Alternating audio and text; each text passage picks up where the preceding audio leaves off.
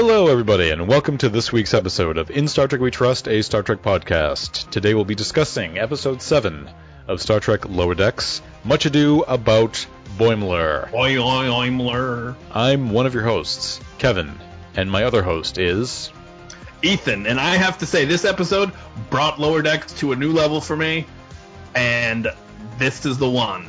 This is the one, and I can't wait to talk about it. It brought Lower Decks to new heights. Yes, it brought them out of the low and in to the high. Agreed, it was a good one. So, the plot this week revolved around Mariner, where she tries to impress her best friend from Starfleet Academy, um, who's now in temporary command of the Cerritos. And Boimler is sent to a Starfleet medical ship after a transporter accident kind of puts him a little bit out of phase, which has been a trope of previous Trek shows. So uh, it was good. I mean, it, it, played with, as it always does, it plays with the formula from past Trek shows, the tropes, kind of puts a new spin on them and actually makes them very funny. So, but yeah, I'm, I'm agree with you. I thought it was a very, that was a really, really good episode this week. So I think, um, as we were saying last week, the show seems to have reached its cruising altitude. And I think it's really found a rhythm that works really well for it. So I'm hoping they keep this up all through the rest of the season.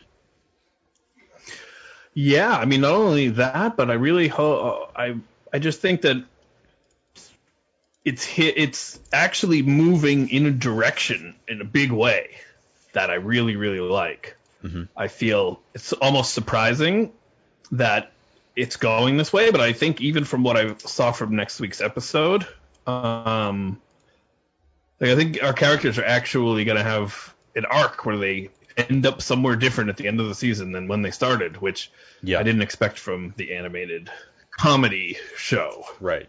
Well, I think what's, Star Trek. I think what's cool before we get into the specifics, just some sort of high level observations. I think what's what's getting good about the show is that I mean, to your point, yes, it is a comedy, but it's not. It's not always a comedy. I mean, yes, there are laughs every single week, but the stuff that's going on, like, is serious, right? Like, it's still stuff you could potentially see in a next gen episode or any of the other shows. But they just kind of pepper that with comedy. And yes, they do poke fun at stuff, especially tropes, but they definitely take the subject matter seriously, which I think is which I think is really good about the show. So there's a really good balance. It's true. Yeah, you can yeah. take any of the plots and with not that much work turn it into a next generation plot. And and see, and I know that one of the things I've said in the past with regard to other Trek shows is that I think what makes specific Trek shows of specific spin-offs work best is doing a plot line that you could only do on that show.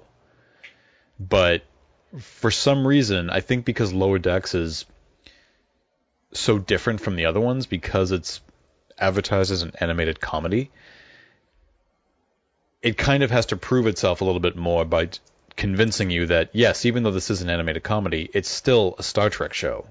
So it has to kind of work double duty to say because see, look, we can do stuff. We're doing stuff that you would that you would see on the next generation. And it's true.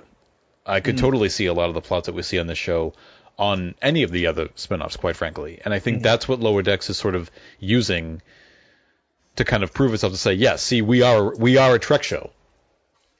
Totally, totally. And I'll, I'll give so they since the two big reasons this week are high level. I'll just lay them out, and I'll get into more of my explanation and evidence later. But two things. One, after this episode, I actually wanted to I want to see a live action Mariner, and that and it would it would make sense. I don't think it would be out of whack, and it could be the same actress Newsome. She would be great. Right but I think her character is that fully developed for me and like fully a character worth seeing that I you could put her in anything.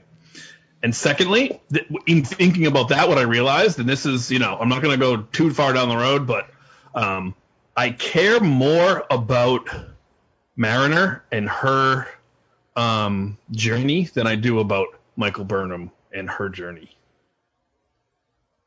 I think it's because Mariner, I feel like, is more likable just off the bat. Where Michael is somebody who you needed to, once she committed that mutiny, she not only had to earn the trust back of her crewmates, but she had to earn the trust back of the audience. And she committed that mutiny so early on in the show. I mean, it was the first episode, right? So she wasn't on screen enough long enough for us to really kind of. I mean, I, th- I took a liking to her, but I knew, I already knew where the show was going because we already know what the plot of the show was. I think that it's a first impressions thing, in my opinion. I just think that Mariner was presented to us as likable right from the beginning.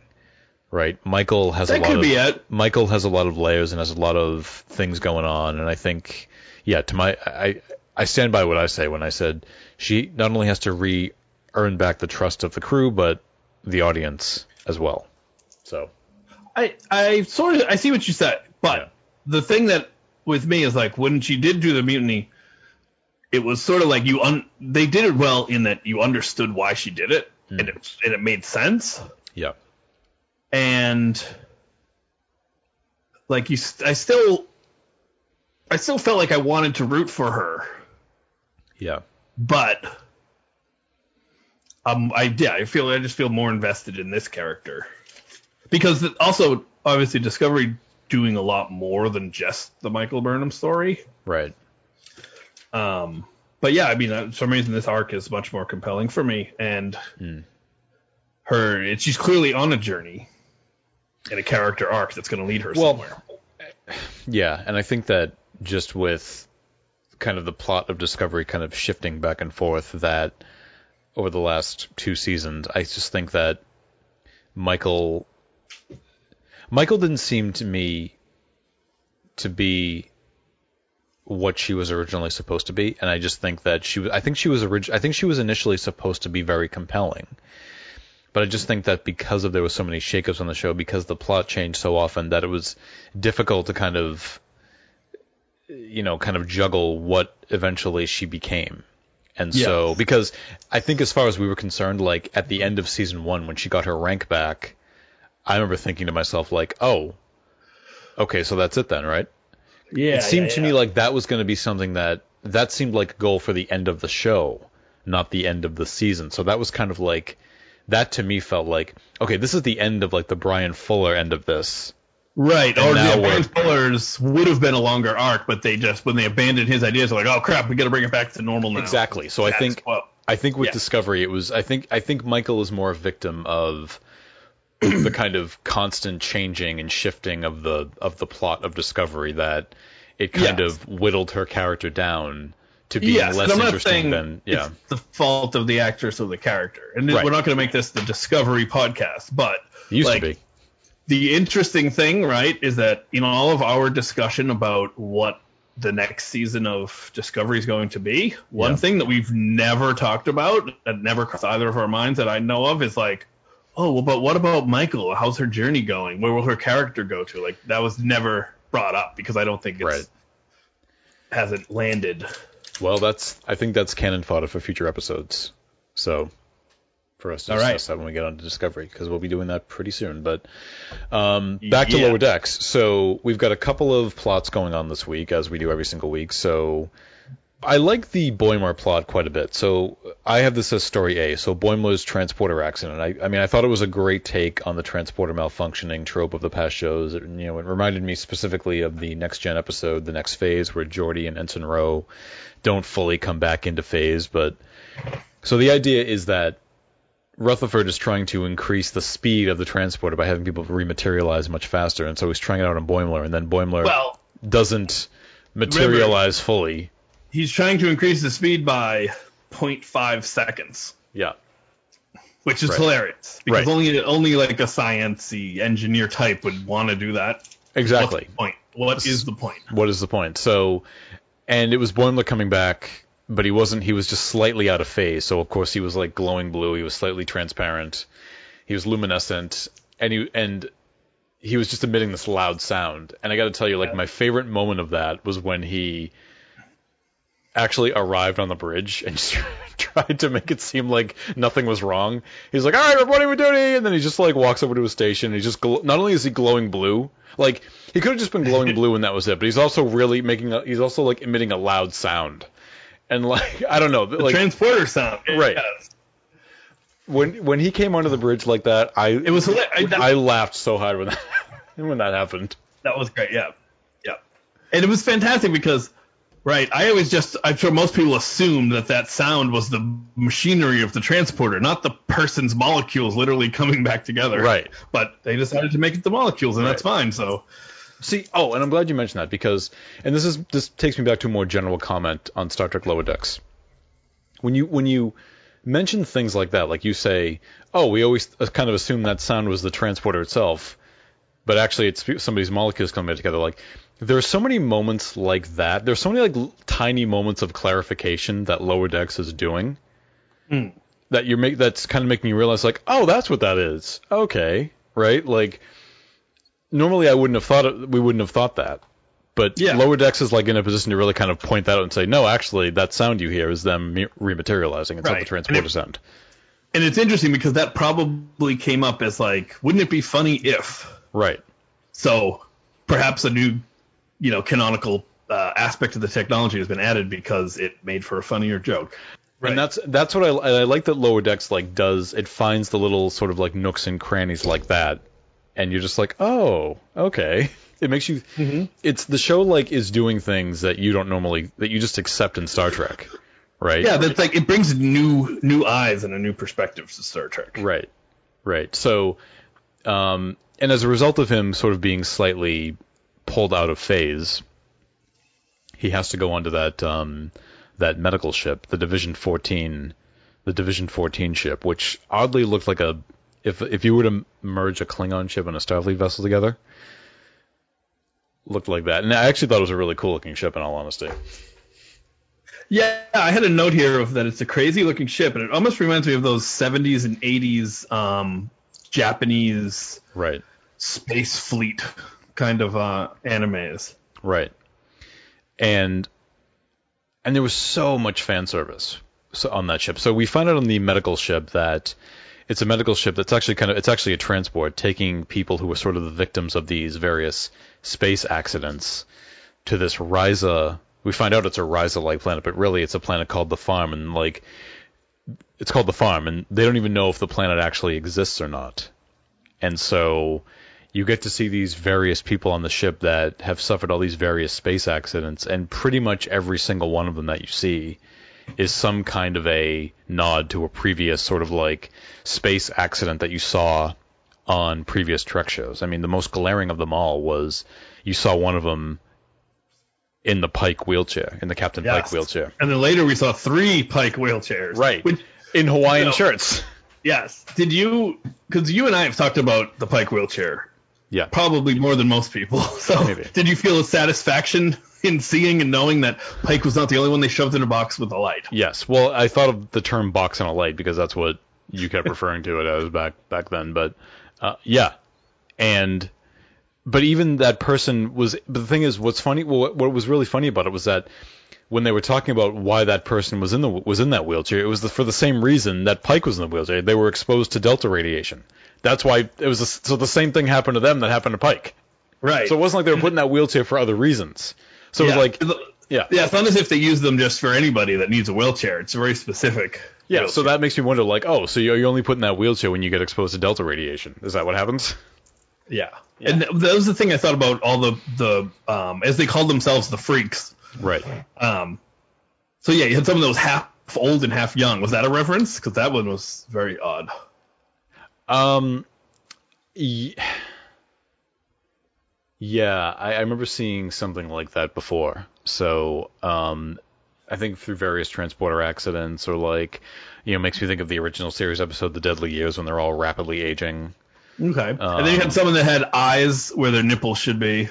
Yeah. and someone else just had eyes all over their head. But it was so fun because once I saw all the people on the ship being brought to this place to, to be healed, my first thought was, of course Starfleet would have this many horribly odd, um, you know, accidents that change and deform people. right. So Right. it's a great, um, yeah, nod to the fact that if Starfleet operated in this way, there were this kind of type of thing would be happening, you know, weekly.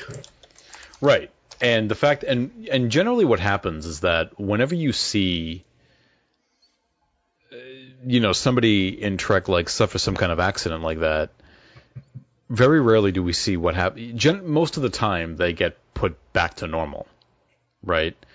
But if not, we never really get Well, to see well what happens after that. Yeah, they get put back to normal or they, or they die. Right. Right. Um, the thing that jumped out about that ship to me the most was the captain, the crazy captain. Right. He was his. So I kept trying to see who the voice actor was because I loved the voice was so well done. Okay. So, I couldn't find it. and I agree with you, but there was the thing that about that captain that jumped out at me the most, and this is sort of leaping ahead to my continuity watch, but since we're on the subject, I think it's relevant. That captain, he's a uh, Edosian. He's the same race as Arex on the orig- on the animated series, the the three armed alien where Chekov sat. Uh, That's what he. That's what he is. Okay, and when we were talking earlier, I said, you know, the captain looks like he would be from the animated series, Yes. but I couldn't place him. Fully. We've Yeah, not seen one. We've not seen one since the animated series, and like, I was so happy to see that because he even, you know, like in past Trek, and I know Discovery does it with the Enterprise, but like they can take something that we would have seen a long time ago, and they sort of they update it, they modernize it to fit the kind of modern aesthetic. I love Yeah. the fact that they they they didn't really I can understand them doing that from like a live action perspective, right? But like even in a cartoon, he still kind of had that 1973 animated series look to him, right? He wasn't like kind of redesigned to sort of fit in with the art Yeah. style of um, of Lower Decks. Like he still looked like he would have on the animated series. So Yeah, it's and things like that that. is I- yeah. great. Yeah. And maybe a topic to discuss another time would be: Do we think that it is necessary when they do the updates to the to the aliens? Mm-hmm. Because obviously you want to make them look more realistic, but do you need to change their design? But Right. another topic for another day. Correct. Yeah. So I love that there was like a minor. I I got a really good laugh like when they were going to when they were like telling Boimler that they were going to mutiny, and then like it the way it just like transitioned from them telling Boimler to Boimler telling the captain. It was like a perfect transition, and it just made me laugh so hard.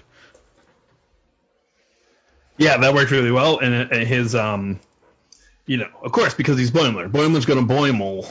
And Right. so, of course, Right. he was there telling on them, Right. but then not wanting to take any responsibility for it. And plus, it was a great, it was just good humor, Mm-hmm. well done comedy that the captain had an evil voice and an evil Yep. laugh. And the things he said were just made it seem so much like this was a horrible thing right. uh, and then to have it be revealed that yes, he is actually bringing them to a uh, Right. utopian farm to Because again, because it's Starfleet, right? Starfleet's not corrupt.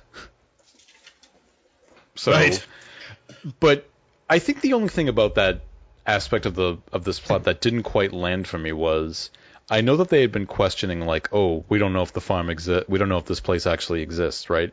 Mm-hmm. And so to find out that it did actually exist, me as a viewer, I didn't f- I didn't feel like I didn't feel relieved when I saw it because I felt like the the main thrust of like the question of whether it does exist or not wasn't that strong. So like I didn't find myself as a viewer wondering, hmm, does it actually exist? Like it wasn't. So I didn't feel any sense of relief when I actually found out that it did exist. Yeah, I guess I never felt that Boimler was in any real peril. Yeah, Like Yeah, I did yeah. think, because obviously it's a cartoon, he's going to make it back. Right. But I did find it a nice reveal right. because he, you know, they were launching him from the, um, Yes. launching him into the, the vacuum of space, and then Yeah. he's laying on the He nice rolls grass out in onto the sun. Yeah, the way they Uh-huh. revealed it was really good. Yeah, that was really well done. And plus, it was just it was such a great twist because, you know, I started to. This was an evil ship, Hmm. and they were they were just hiding out there, uh, quote unquote freaks as they call themselves, Right. uh, so that no one has to see them. So I did think that all that was true. So I well, it did surprise me, but like I said, I was never worried for him, but I was Hmm. surprised. Right. Yeah, but I think um And, and there's actually uh, one more. I love that the captain um, acknowledges that, and he says, "Yeah, you know, you're right. Maybe I should paint the interior some nicer colors and put some more lights." because it is a very evil scene. It reminds me more of a Klingon ship than a Starfleet ship. Yeah, like I was saying, like it looked like a weird mishmash of a Starfleet vessel and a Klingon ship. And I liked that when he laughed and he goes, "Oh no, that's just how I laugh." like Yeah. he's not actively trying to scare it. He's like, "No, that's just kind of how I laugh." Yeah, and that's why I think the voice actor was fantastic. I wish I found his name. Well, and it also makes me wonder too, because this is the first time we've seen that alien species outside of the animated series, and we only saw it in Arex, right? What I think Lower Decks, is, so what Lower Decks is now in a position to do, they've they've now added a little bit of um, world building to that species, and so it makes me wonder, like, what is is that just the way he is? Is that the way the species comes off? Because I don't really go into it much on lower on um the animated series, so It was was Arex creepy in his, you know, No, Arex was very. He actually spoke almost. I I remember him speaking like almost kind of like he sounded almost like the Enterprise computer in the way he spoke, right?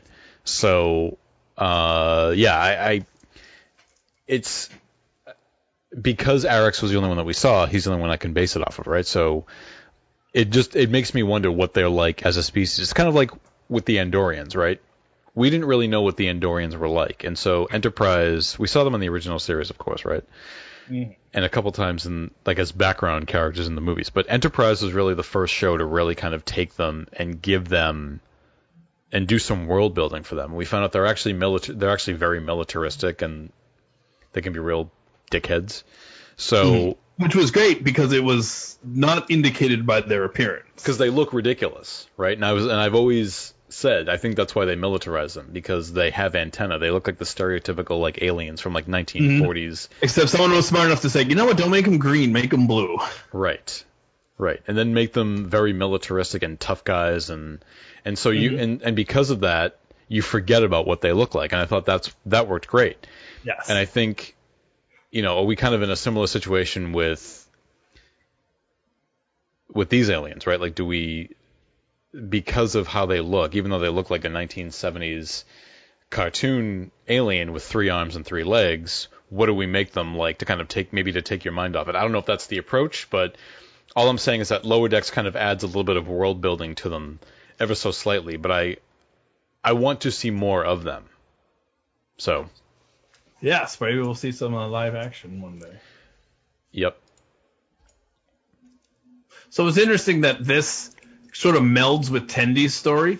Yep. Um, and they're very much the secondary plot, even though it seems like such a momentous thing. I mean, they're off on another ship, and you Right. have uh, Boimler and Tendi paired together, which is I love that we got a little mixing of the characters. It's usually been Rutherford and Tendi, and then Boimler and Mariner. So I like Right. that we got a different uh, configuration of that. But Tendi, who starts us off with the cold open, um, revealing that she has created a dog Yep. but she doesn't really know much about dogs. She thinks she does, and so uh, her DNA uh, work is a little crazy because she thinks that dogs fly and that they shoot lightning bolts and they turn into cubes and they talk and their eyes can fly out of their mouths like bats. It's just, and it was more, but I think for me more the idea that Tendi could have made anything she wanted, and she made a dog, which is what she wanted. But like you thought she would have made some, but I also be, I forget to myself like, oh yeah, but she's not human, because she's like, oh, but I never had a dog. I'm like, okay, Yeah, well that makes sense. So you make a dog. I mean, if that were me, I never had a dog either. So. I'm sure humans have told her, "Oh, dogs are the best animals, and oh, they're your best friend, and they're so loyal." Right. Everybody who who has had dogs loves to talk about dogs. And the thing for me, like just from a personal story, I never had a dog either. So if I could do that, I'd probably make a dog too, because I've never Yeah. had one. And who knows? Maybe you would assume you knew what dogs did, but maybe you would get it Right. wrong. Right. Right. And so, and it's the dog itself that kind of brings her and Boimler's plot together because she's actually on the ship with him, on the ship of freaks with him, but she's there because of the dog, which kind of, kind of confused me because she built an artificial life form. So I'm like, why is that? Why is the dog with them? She can just, you know, I don't know. It just, it, I guess Yeah. that was maybe part of the joke, but Yeah, yeah. no, yeah. Because what what would they if if she made the dog to be this strange? Why would they go to a place to heal the dog from being strange? right when it was totally in her control. Yes. Wouldn't, Yes. Wouldn't they have to get more of a data like trial to determine the future of this? Yeah, that's odd, actually, that's actually what I thought. intelligent dog. Right. But I think I think just with Tendi herself, it was good to again, it was good to see Tendi actually interacting with others outside of just Rutherford because really as you kind of as you mentioned, up to this point, it's mostly been her and Rutherford together. It's it's the show's been broken up into sort of bridge crew plot, Mariner and um, Boimler plot, and then Rutherford and Tendi plot. We haven't Mm-hmm. really had much of a kind of switching it out, right? And so I thought it was good that we actually got to see sort of Tendi in a way outside of her comfort zone, rather than just being huddled with Rutherford down in like the Jefferies tube, fixing something and nerding out about stuff. And, right. and occasionally you would get the four of them together, right. and then they would split off again. Yeah, so I, that, I did also think that that was great. And sometimes you see it with the cat doctor also because that's where she works. But Right. um, Yeah, it was. and it was interesting too because her plot was still very separate. I mean, even on the ship, she kind of said, "Oh, I'm going to take the dog for a walk," and then she disappeared from from Boimler. Mm-hmm. So it was it was it was with Boimler, but also it was almost her own. Plot. Yeah, it started. She started off by her by herself on her own plot with that thing, and then yeah, it ended up sort of merging with her and Boimler's plot just kind of converged together and went off into its own thing, which I thought was fine, but um, it doesn't really give us much of a. I I actually had that down as the as the C plot this week because I think the B plot is Mar- is the well the other plot is Mariner's storyline, but Tendi's storyline again started off by itself, but then it just kind of it was complement it was complementing and then and then it merged into um, Boimler's storyline. So we kind of ended up with we kind of started off with three stories this week, but then we just ended up really with two. So Yeah. yeah, I think one really fun reveal from this plot. Um, so when Boimler was on the bridge and he was sent to um, sick bay, we got to see some more of the the cat doctor's whose name escapes me. Apologies. Um, the cat doctor's bedside manner, which is not good. right. Um, so I think that's another one of the characters that I feel I don't mind the doctor also being not the best example of a Starfleet doctor. Yeah. Because it's I don't know. I, the more I think about it, it's more like the thing that bo- was bothering me was the captain being. It's like the captain and and number one both. I need to see them be somewhat steady. Yeah. Well, I The think that- doctor and the security officer, they can be like wacky characters. I think the Doctor was kind of playing up to the Doctor McCoy stereotype set up in the original series, just sort of the grumpy, crusty, grumpy bedside manner Doctor. Right. What do you want? Well, what is it? Menagerie. I still love that. Uh, yeah, I mean, that's that's that's the angle I think they're playing up with the with the with the Cerritos Doctor. But yeah, I see what you mean. And I think it works. Yeah.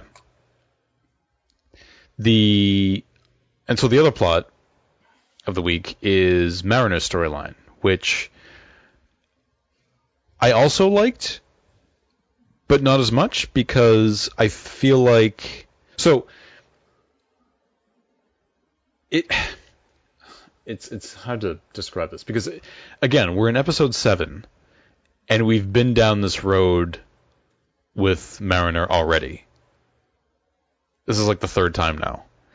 And so I'm thinking to myself, okay, it's it's okay, it's funny, but this is quickly becoming like a trope of the series now. In other words, like dangling the prospect of promotion in front of or moving up in front of Mariner and then she just not wanting to do it.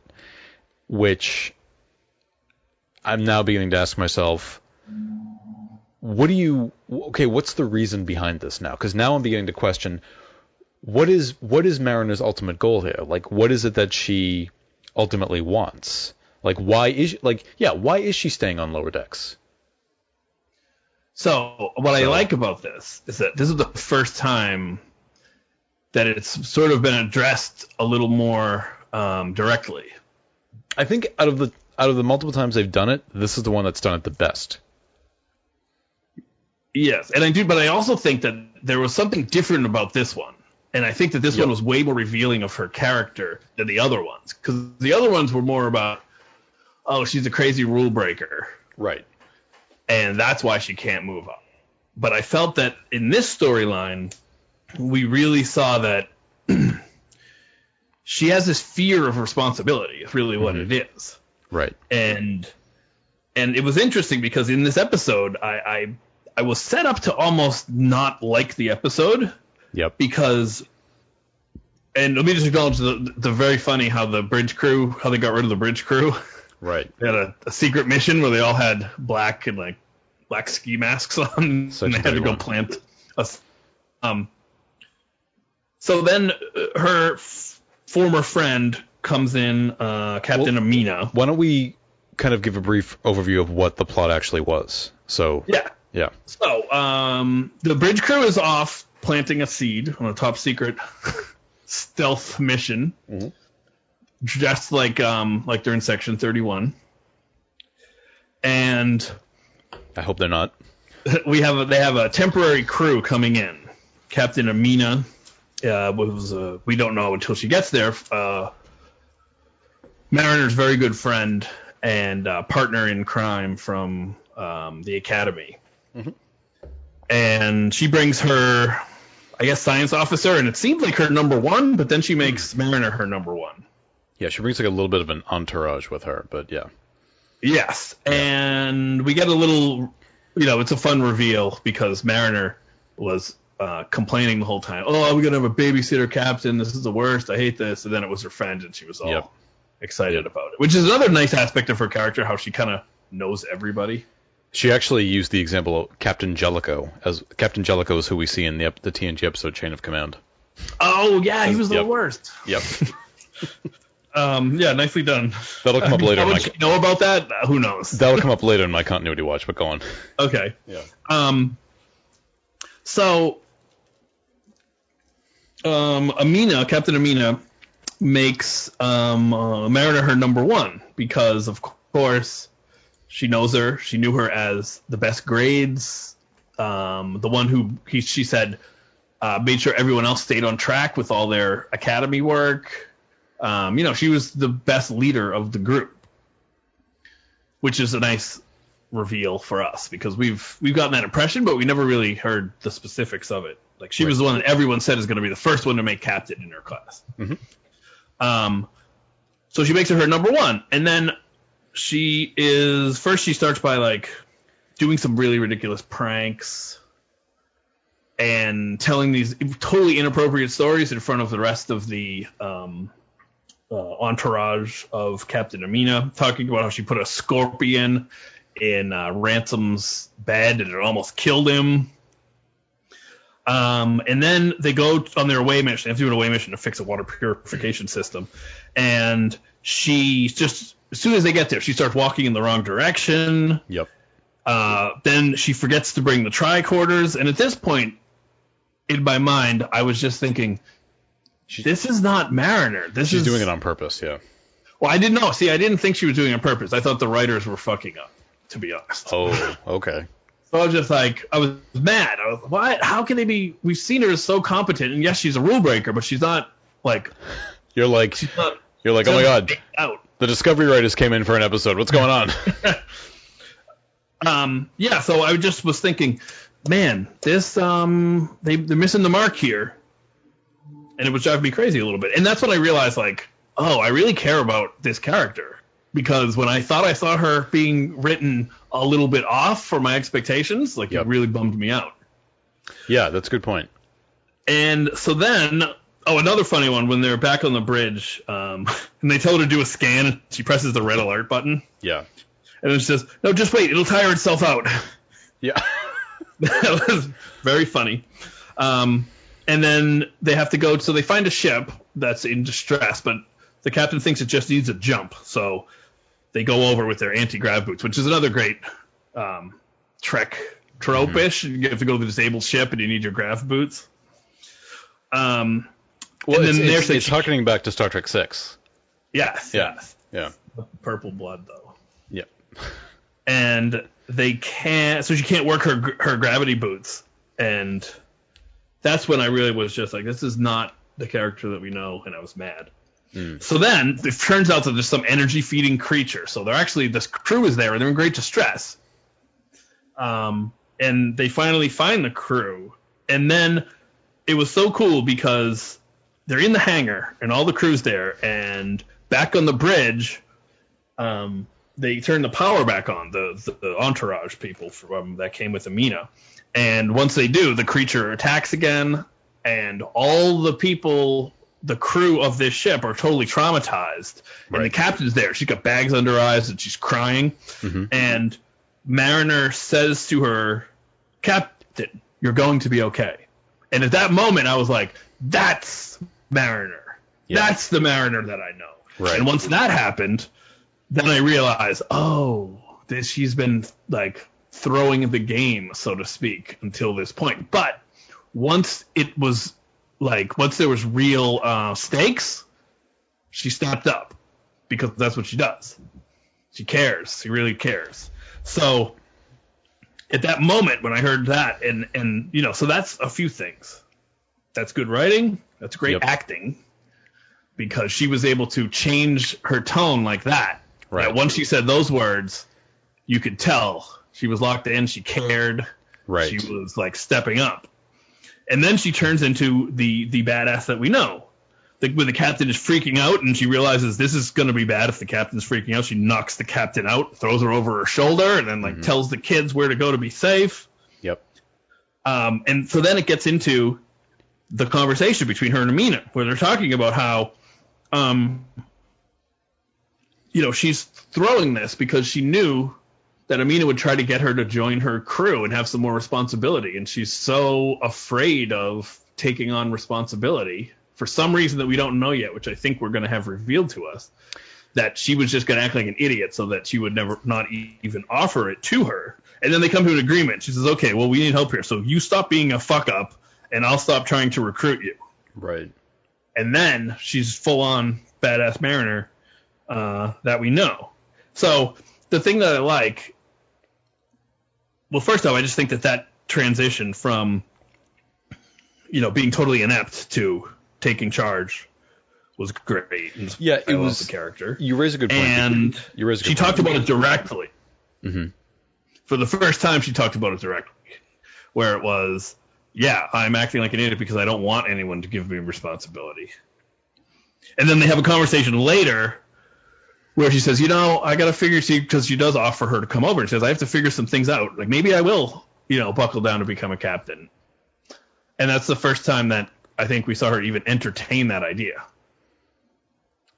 Yeah, I, you raise a good point because it wasn't something I it wasn't something I considered really on my first watch, right? Like when they beam down and she begins walking in the other direction, and the that officer is like, "Are you on a different mission? Like, where are you going?" And yeah, like you you were saying, it seems like now she's totally inept. And historically on the show in the past six episodes, if Mariner's one thing, she's not inept, right? She's just sort of like freewheeling and cavalier, but she always knows what she's doing. Exactly, better Right. than everyone else. Yeah, so that's why I actually didn't buy that is it the writing at first. I thought to myself, no, she's intentionally she's doing Oh, this on purpose. Yeah. Because honestly, and the reason I knew that is because we we we have not se- I couldn't point to that in the past. Because Mariner doesn't fuck up in the past. And so I was like, this has got to be an act. Right? And maybe it's a little bit different with regard to it being an animated show because if it's like if it's a live action show, you can sort of maybe pay more attention to facial expressions or like body language on an actor, right? Hmm. But I don't know. I, I I I got the sense that she was doing it on purpose like immediately because again, even though she hasn't fucked up in the past, this is the th- this is the third time I think where really the prospect of moving up has been, as I said before, like dangled in front of her. And I thought to myself, okay, well, we've been down this, we've been down that road with her before twice already.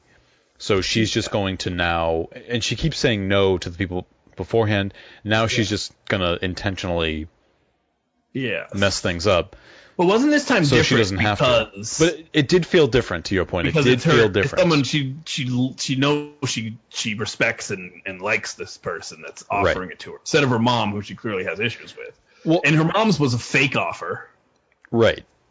Well, because her mom, she and because she was set up, by Captain Freeman. That, that was the other thing. She was she was essentially set up, and as we said back then, that that was kind of off-putting. I thought because it just made the it made us not like the bridge crew after that because we're just like that's why would you you know and Yeah, it also seemed like it was out of the blue as well. It just seemed like it was completely out of nowhere. Yeah. But I do agree with you in the sense that it did feel different, especially because there was that conversation at the end, which made me think to myself, okay, what is what is it that she's ultimately looking for? And I think, you know, one of my thoughts was that you had said that you think that she's afraid of. Did you say you think she's afraid of responsibility? I think he's afraid of responsibility for some reason. See, I don't I don't know because my my thought is that I think the high because she's been high up before. I don't yeah, remember how, how high up. happened. But I think I, I'm I'm asking myself, cou- maybe she just feels like she doesn't fit in up there. Like maybe she just doesn't feel like she belongs. I mean, we got a little bit of a taste of that when she was a lieutenant, when she was promoted by Captain Freeman, right? Even though she didn't like what she was doing, which is another point as to why I knew she was fucking up because she, she wasn't fucking up there. Yeah. Right. Well, she was getting very. Remember, she was also given terrible tasks intentionally. Right. But she still did them, Yeah. right? Yeah. I think it's a case of she likes where she is, she's with her people, really, and I think it's a case of like if she was to be a lieutenant, a lieutenant commander, a first a number 1, a captain, I think she just doesn't feel like she fits in there. I just I just think that she feels like that's not for her. So that's totally um sounds definitely possible. But I think there's more to it than that as well. I don't think that's Yeah. just it. Yeah. I think my my theory is that something happened. Mm-hmm. Now I don't know if it's going to be as heavy as like she lost a crew member on an away mission or you know one of those. That seems a little cliche for this show, honestly. yeah. Um, but I think something happened that made her not want the responsibility, and I think it's yeah more than just not fitting in because I think that like she likes the her friends, Mm. and I think that if she were a captain, she would probably want them around as part of her crew. But I also think that um, she just kind of went to the lower level and then just found the best people to be friends with because you know she's a pretty solid person herself.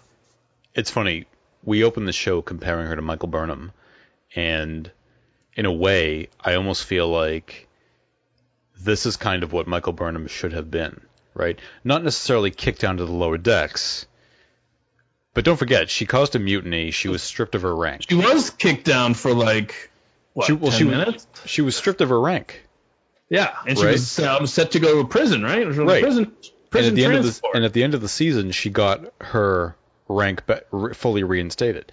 So it Right. wasn't as if she she got had brought back to the ship, Right. And maybe she didn't get her rank back, but it was like it didn't take long before she was like Right. on the bridge, uh, taking part in all the decisions. She was a specialist, right? Because Captain Lorca asked her to stay on board. But it's almost as if that's, you know, comedy, comedy and personality aside, right? Yeah. The the character journey that Mariner is taking, to me, feels like that's kind of what Michael Burnham should have been. yeah, because- it should have taken longer. She should have been, you know, demoted for a while and had I to think- earn her way back or something. I think it's because Mariner kind of, in spite of what is going on, what's we are perceiving as going on, she has a place. She has a function.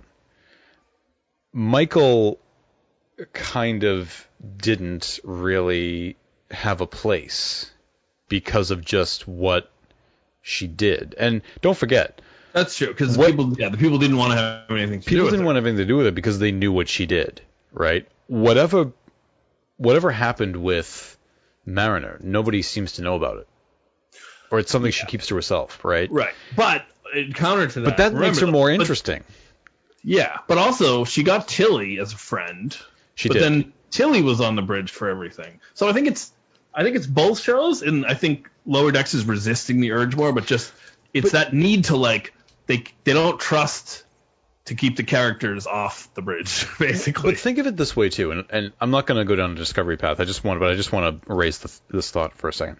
Imagine if the third episode of Discovery, which is Context is for Kings, it's the one where Michael's being transported to prison and she's brought aboard Discovery. In the two episodes prior to that, we saw what she did to get her in that position, into the predicament that she's in. Imagine if Discovery began on that episode. What if Discovery began with her being transported to prison, and we, the audience, didn't know what happened? Hmm. And that's kind of Oh, something then we could have formulated an opinion about we could have formulated an opinion about that, and we would have been like, "What's up with her? Like, she's got some shady past. What's going on there?" Right? Like, I think it's because we saw it. We saw her kind of fall from grace. Yeah.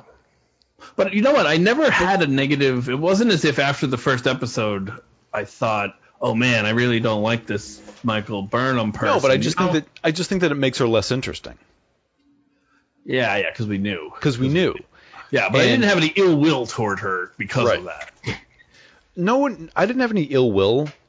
Well, kind of, because I really liked Captain Georgiou, but um, I think it's because there would have been an air of mystery to it, and even though we like Mariner quite a bit, at least at the moment, there seems to be a bit of an air of mystery there. Like what, what's the what's going on there? What is that past that we haven't been privy to yet? Right, That's- right. And I think that makes it, I think that makes it more compelling. And I mean, it's a different conversation. if We want to say, yeah, she's definitely a more likable character, which I agree with. Yeah, it's a more likable character, and uh, I more I find a more satisfying uh, arc journey because, Right. like I said, it almost seemed like Michael was set up for some kind of a journey or an arc, and I don't know what her arc is anymore. Because first it was Yeah. you need to get back into the good graces of Right. Starfleet, and like that kind of happened too fast. And then it had something to do with her brother, but I'm not totally sure what that was. Right. And and I think as as we were saying earlier in the show, I think Michael, I think the character arc of Michael is a victim of the constant reshuffling of the show. And Yeah. Well, thankfully yeah. in this show, yeah, Lower Decks, there's no reshuffling because they've got a clear direction for Right. this character. And I and did you notice next week when we saw the previews to skip ahead a little bit, who was on the bridge? But Mariner was on the bridge, hmm and I think Boimler was too. But wouldn't it sort of make sense that after her experience with Amina and um, you know, the away mission and her having that finally like taking a little bit of a look at why is she doing what she's doing and thinking maybe she does want Right. to uh, do something more that maybe because before we were saying why are they always on the bridge why are they always on the bridge but if she winds up on the bridge next week it will make sense because they earned it in having her go through these experiences and, and finally thinking about it a little more See, and that's what I think this show has successfully done in that it's the show has earned all of these kind of emotional payoffs yes very well. And you know, I'm not going to beat a dead season of Star Trek, but Right.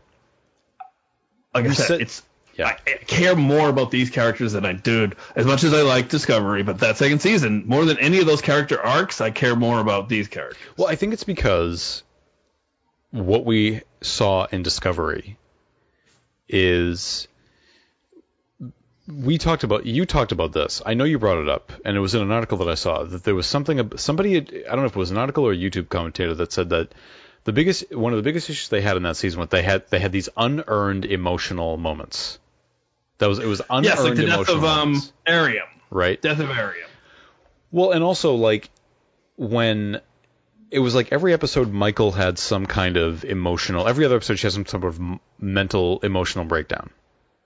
And I'm like, I don't. I don't know, like, and, and the comparison I made was like, if you go back to the next generation, in the episode Family, which is the episode right after Best of Both Worlds, when Picard is rescued from the Borg, right, and he's on his brother's vineyard.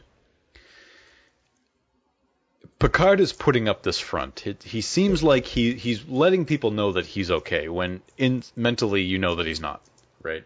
And he has a moment when he gets into a fight with his brother that he actually has a breakdown, and he, you know, he has a breakdown, he's crying and that sort of thing.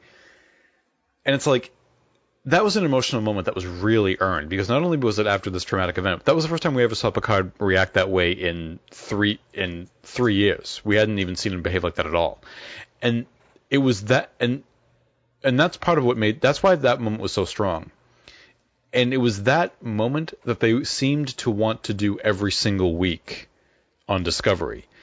So there was no kind of like build up to these moments that paid off when this when these people finally had the kind of breakdown or, or whatever it was. And lower decks they're not doing a they're not like it's not a breakdown, but like Yeah. they're they're at least setting things up Yeah, that pay like- off later on in the episode. Yeah, and they're it's not as if they're, um, you know, doing these wildly innovative or emotional things. It's No. just, it's just, um, you know, um, they're just writing. They're writing well, and Right. they're yeah, like you said, they're they're seeding the moments that are going to pay off later. And I th- and, and I think it also speaks to why doing self-contained episodes works so well because again they're setting it up in the in the first few minutes and it's paying off in the end and they're just doing it week after week after week and like that's not some, that's not something that gets stale it's just a formula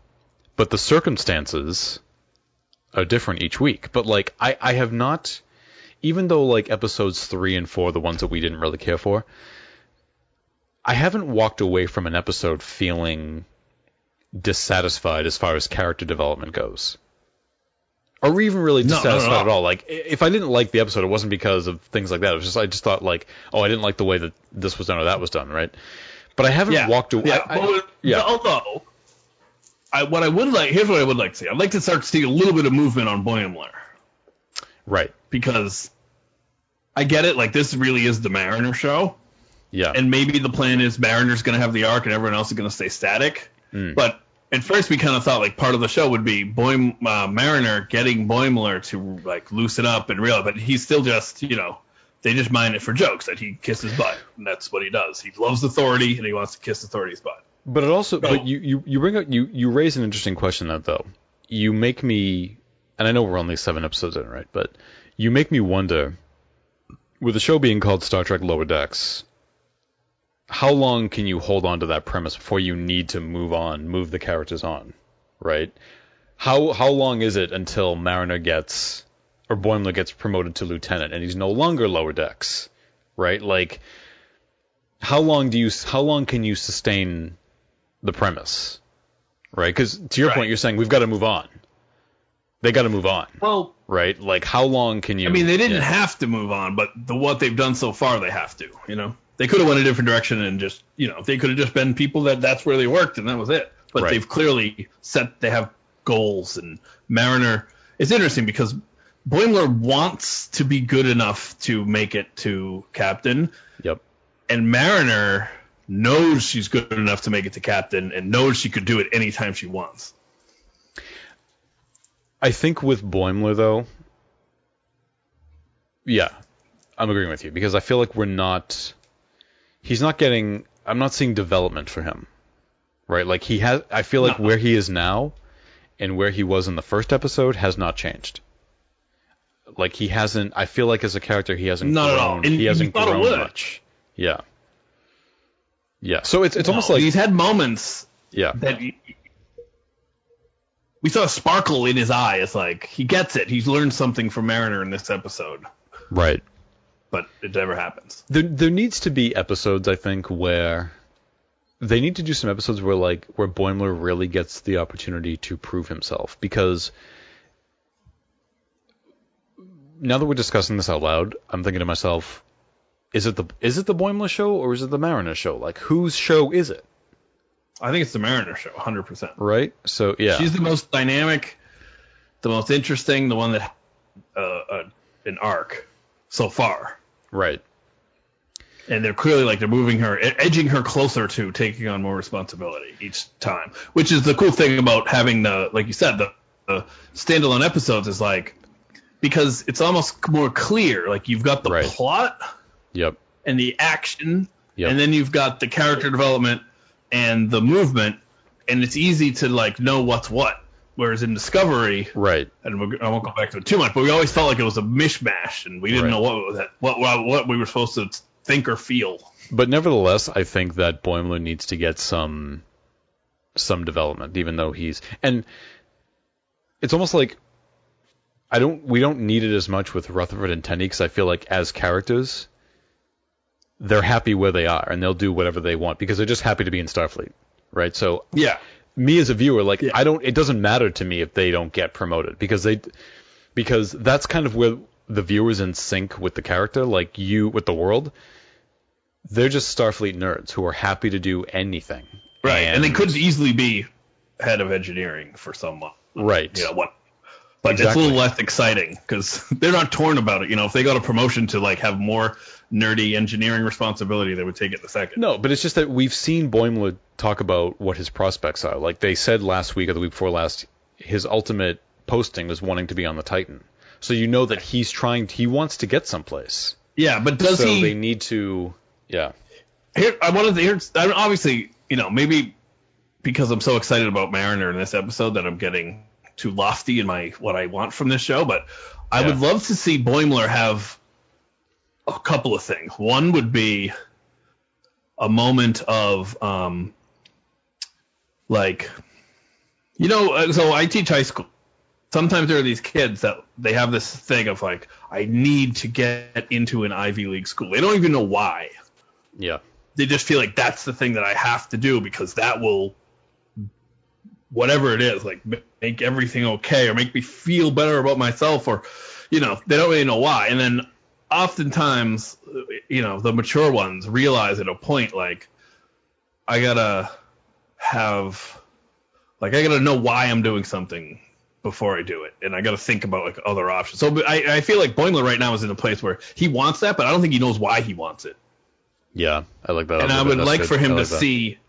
I would like for him to see, um, you know, be a little more present because all he's ever thinking about is getting promoted, getting promoted, getting promoted. So be a little bit more present, and then I also would like to see him realize from Mariner that the way to be the best Starfleet Yep. employee you can is to be willing to um, do right in the moment and not always rely on regulation. And I wish he would have an example of, um, you know, like a moment for him to be faced with a situation. Uh, going a little bit rogue, he will realize is the best way to do it, and he'll think of Mariner's advice and he'll do it. And that would be a big moment, a growth moment for him. Agreed. My final conclusion is, I mean, we were just we were kind of discussing it out now anyway, but just kind of overall final conclusions. I thought it was a really good episode, and I thought that, uh, as we mentioned, uh, I'm just going to keep saying it. The show's at a good cruising altitude. I feel like, I feel like it's kind of found its groove. Um, I, I continue and and this is when I say final conclusions, this is sort of like my comment on what I think, not just the episode, but like the state of the show in such a way. But um, you know, I'm continuing to like how the bridge crew is getting relegated to to be supporting characters or even barely seen at all.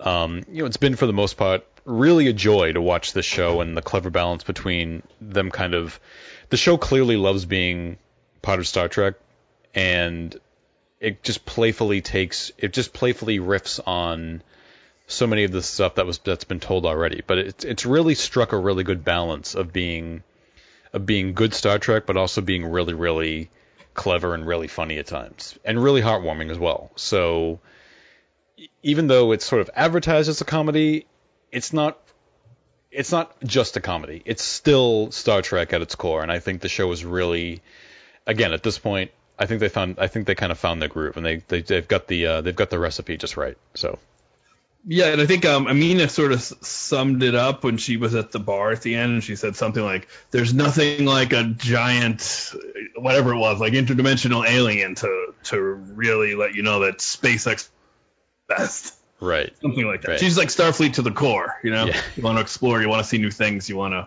kick some ass. And, So- uh, the continuity watch for the week so obviously like every week there's quite a bit most of it came in the form of that ship of freaks but I know I have a mentioned request. yep Since this is the one week that I think I got one, Yep. May I? May I? You may, you may, you may. Okay, so um, in the entourage of Amina, her what seemed like her number one, the tall guy, was definitely the same alien as the lady from Star Trek Beyond. Jaylah. Thank and you. I was Yes. so glad that you mentioned that because I know that in as, as I was watching him, I'm like, he looks really familiar. I don't know Yeah. what he is, but I know I've seen him before. It went from his eyes down his face. That's yes, it was the and when you said that when you said that before we began recording, I'm like I'm like that's what it is. It's Jaylah from Star Trek Beyond. That's Yep. exactly what it is. We don't know what her species is, but that was that was not that that could not have been a coincidence. Yeah. So Yeah. Since I rarely find them on my own, I'm very proud of that one. Well, you Go got ahead. another one too, kind of. The running through the hall. Oh yeah, so my other one, yeah. So I feel that um, uh, Rutherford, when he had to do his sprint down the hall to rescue people with the transporter, was very um, Abrams Star Trek 2009 when Chekov is running through the halls to get to the transport, and like obviously that just seems like maybe it's just a basic thing, but I don't know any other time in Star Trek that we've seen someone you know huffing and puffing down the hallway. I think Chekov did it twice. I think he did it in the first one, and I think he did it in Into Darkness as well. Uh, but All right. and that's good because when you pointed that out, I was like, yeah, you're right. And I said, you know, it's funny because you could call that a you could call that like a sort of a continuity thing, but even though it doesn't directly reference it, if it's something that they do deliberately deliberately to kind of remind you of something that was done before, I, that's still I think a really cool thing. So that and Yeah, I think it's subtle. it's, it's subtle, nice. right? I, I'm s- I'm actually so one thing I'm hoping the show does. I want them to at least do one scene where they evacuate engineering and somebody has to slide under the door like Geordi does. Do the barrel roll oh, under the door. Oh, That'd be nice. I'm but really if something funny will happen, they'll like get stuck or. Yeah. Oh god, I would love that if they did a play on that. So Yeah. so that was good. So those were two good ones. So uh and and Kelvin references to the Kelvin film. So nice job. So and some of these I mentioned already, but Mariner referenced Captain Jellicoe in the beginning of the show. Uh, we talked about one of the one of the patients on the freak ship is using the same wheelchair as Captain Pike and for the same ailment, exposure to delta radiation. So there was another one. There was Anthony. He looked like a giant salamander. Oh, I'm sorry. to interrupt. I'm sorry. I have to correct. I was. I believe he was a giant blobfish. So that's a reference to the worst episode of Voyager of all time. Threshold. That's what happens. That's what they establish happens to you when you travel at warp 10. so Oh, you need to that's watch that episode. So I think I th- actually I know in the past we've done audio commentaries that have been not very successful. I think we I think we should do a I think we actually should do an audio commentary on Voyager's Threshold. Okay. Because And I I do- thought the worst episode would be the um. What was it? Uh, Tuvix. No. No, and you liked it. I did like Tuvix. Um, so at the end of the show, the life form that grew out of the USS Rubidoux looked very much like the jellyfish life form that Farpoint Station turned into at the end of Encounter at Farpoint, Next Generation's first episode. Talked about the Division 14 medical specialist, the captain. You know, he's an Edosian, just like Arex was on the animated series. Um, and then, yeah, and you mentioned that the second or third officer, I'm not sure which, looks just like Jaylah from Star Trek Beyond. So those are the ones that uh, I caught. And I've got one more. Oh, you got one more. Okay. So uh, when Boimler is first uh, notified that he's going to Division 14 is going to take him, he says, "Oh, is that the time travel police?" Oh, right, right, right. Which from uh, Enterprise. Enterprise, the uh, temporal, you know, Yep. guardians, whatever they were, which is great because I always thought they were kind of interesting, and we never really revisited them. So Oh, and then there's the other one, um, the that crewman who was like half age and ha- half old, half young. He was wearing the first contact style uniform, Ah. which that he's been on board that been on board since since then. So I really hope Section 31 is that um, Georgiou joins the time travel police. That'd be rad. That'd be so rad. Uh, so favorite lines of the week. I've actually got three. All right, let's hear it. So, Them, brother. Let's hear them. dude, what is wrong with you? Nothing. I'm just phasing. No biggie. Disagree. Kind of a biggie. uh, what's yours? I'll we can just kind of shuffle back and forth. What's yours? Okay, so um, I really like when um, Mariner is talking about the prank she pulled on Professor Rubicek. Yep.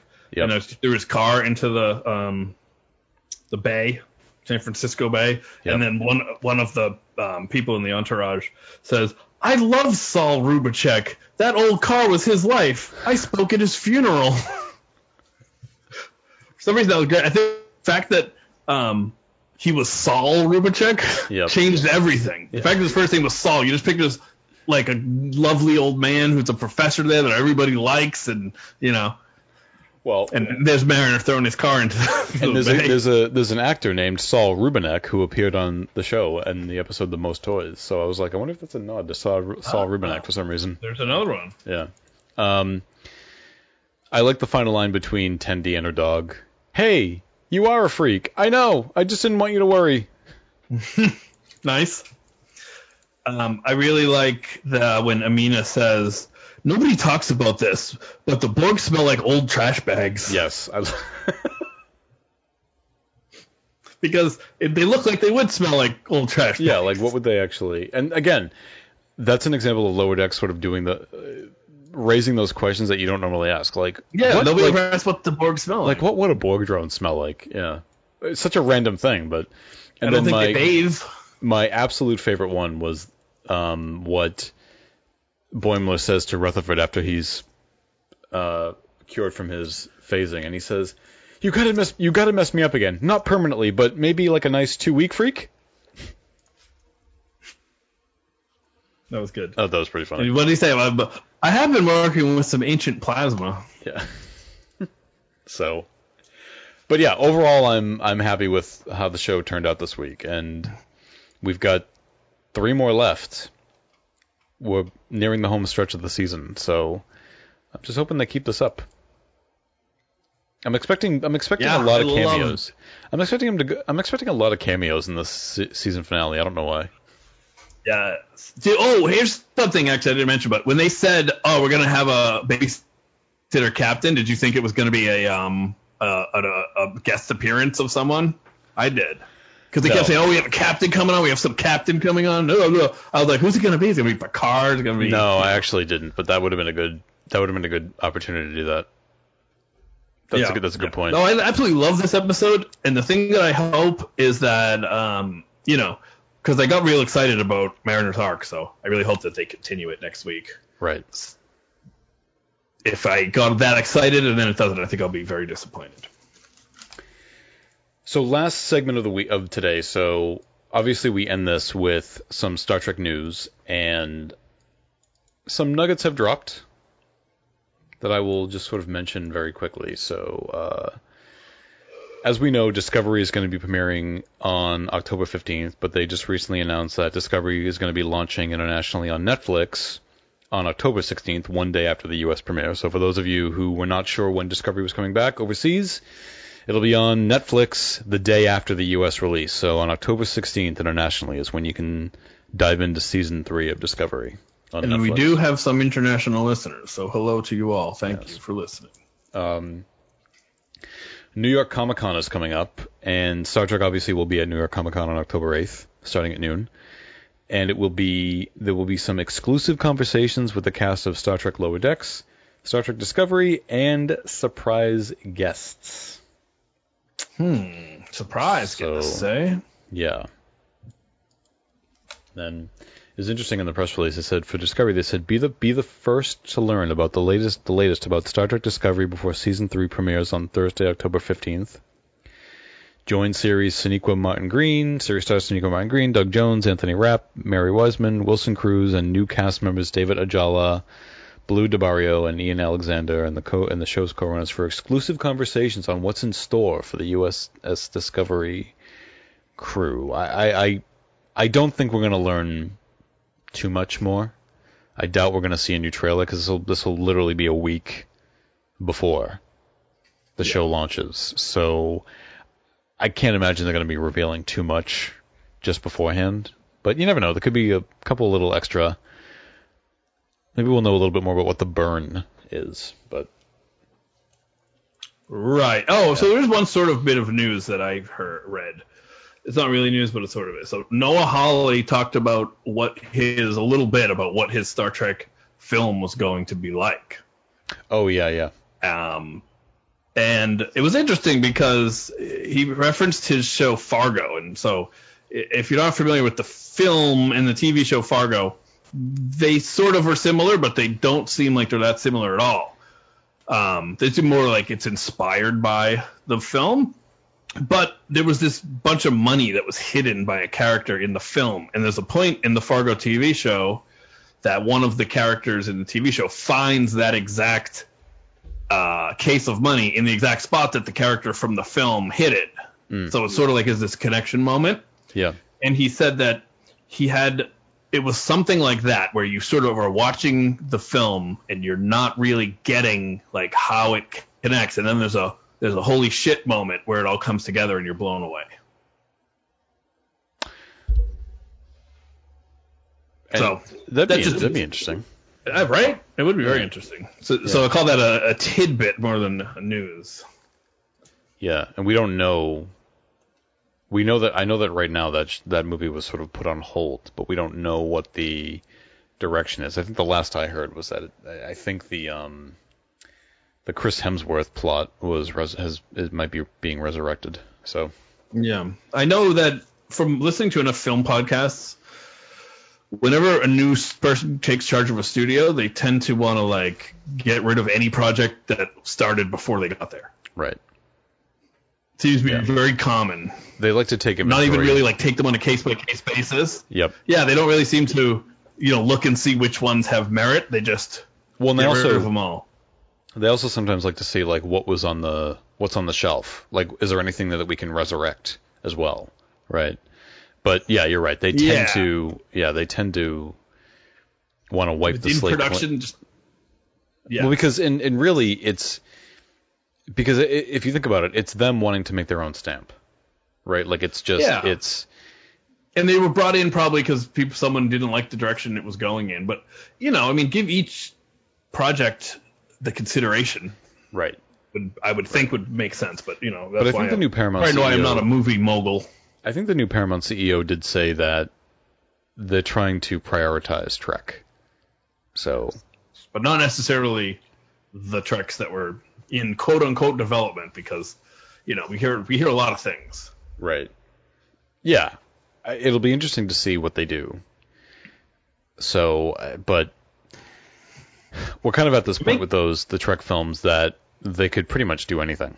Right, but it does make a lot of sense that they would want to bring Hemsworth into it if they could, you know. Right. You kind of already have him in there, and he's you know very famous and very Australian and very handsome. Right. Yeah, I, I mean, I, but at the same time, like I, I don't, I don't see, I don't see what I mean, the the Kelvin timeline films have proven to be successful. I mean, even though Beyond was not too successful, like the ones before that were. The Creatively only... successful, not financially. No, they were financially successful. No, no, I mean Beyond was yeah. creatively successful. Oh yeah, yeah, yeah, yeah. yeah. Financial. All right, we've definitely uh, gone on way too long on this stuff, so why don't we wrap this up for the week? So we'll be back. We'll be back next week to discuss the eighth episode of Star Trek Lower Decks, which the title I do not have. Or else we'd be riffing on it right now. I don't know what the title is. It might be out, but I haven't looked. So, well, but I'll, I'll know the title. We'll know the title next week when we record this. I would hope so. Right. All right. Thank you for listening, especially if you made it this long. We appreciate your yep. ears. And, and um, we'll see you then. Stay cool. Peace out.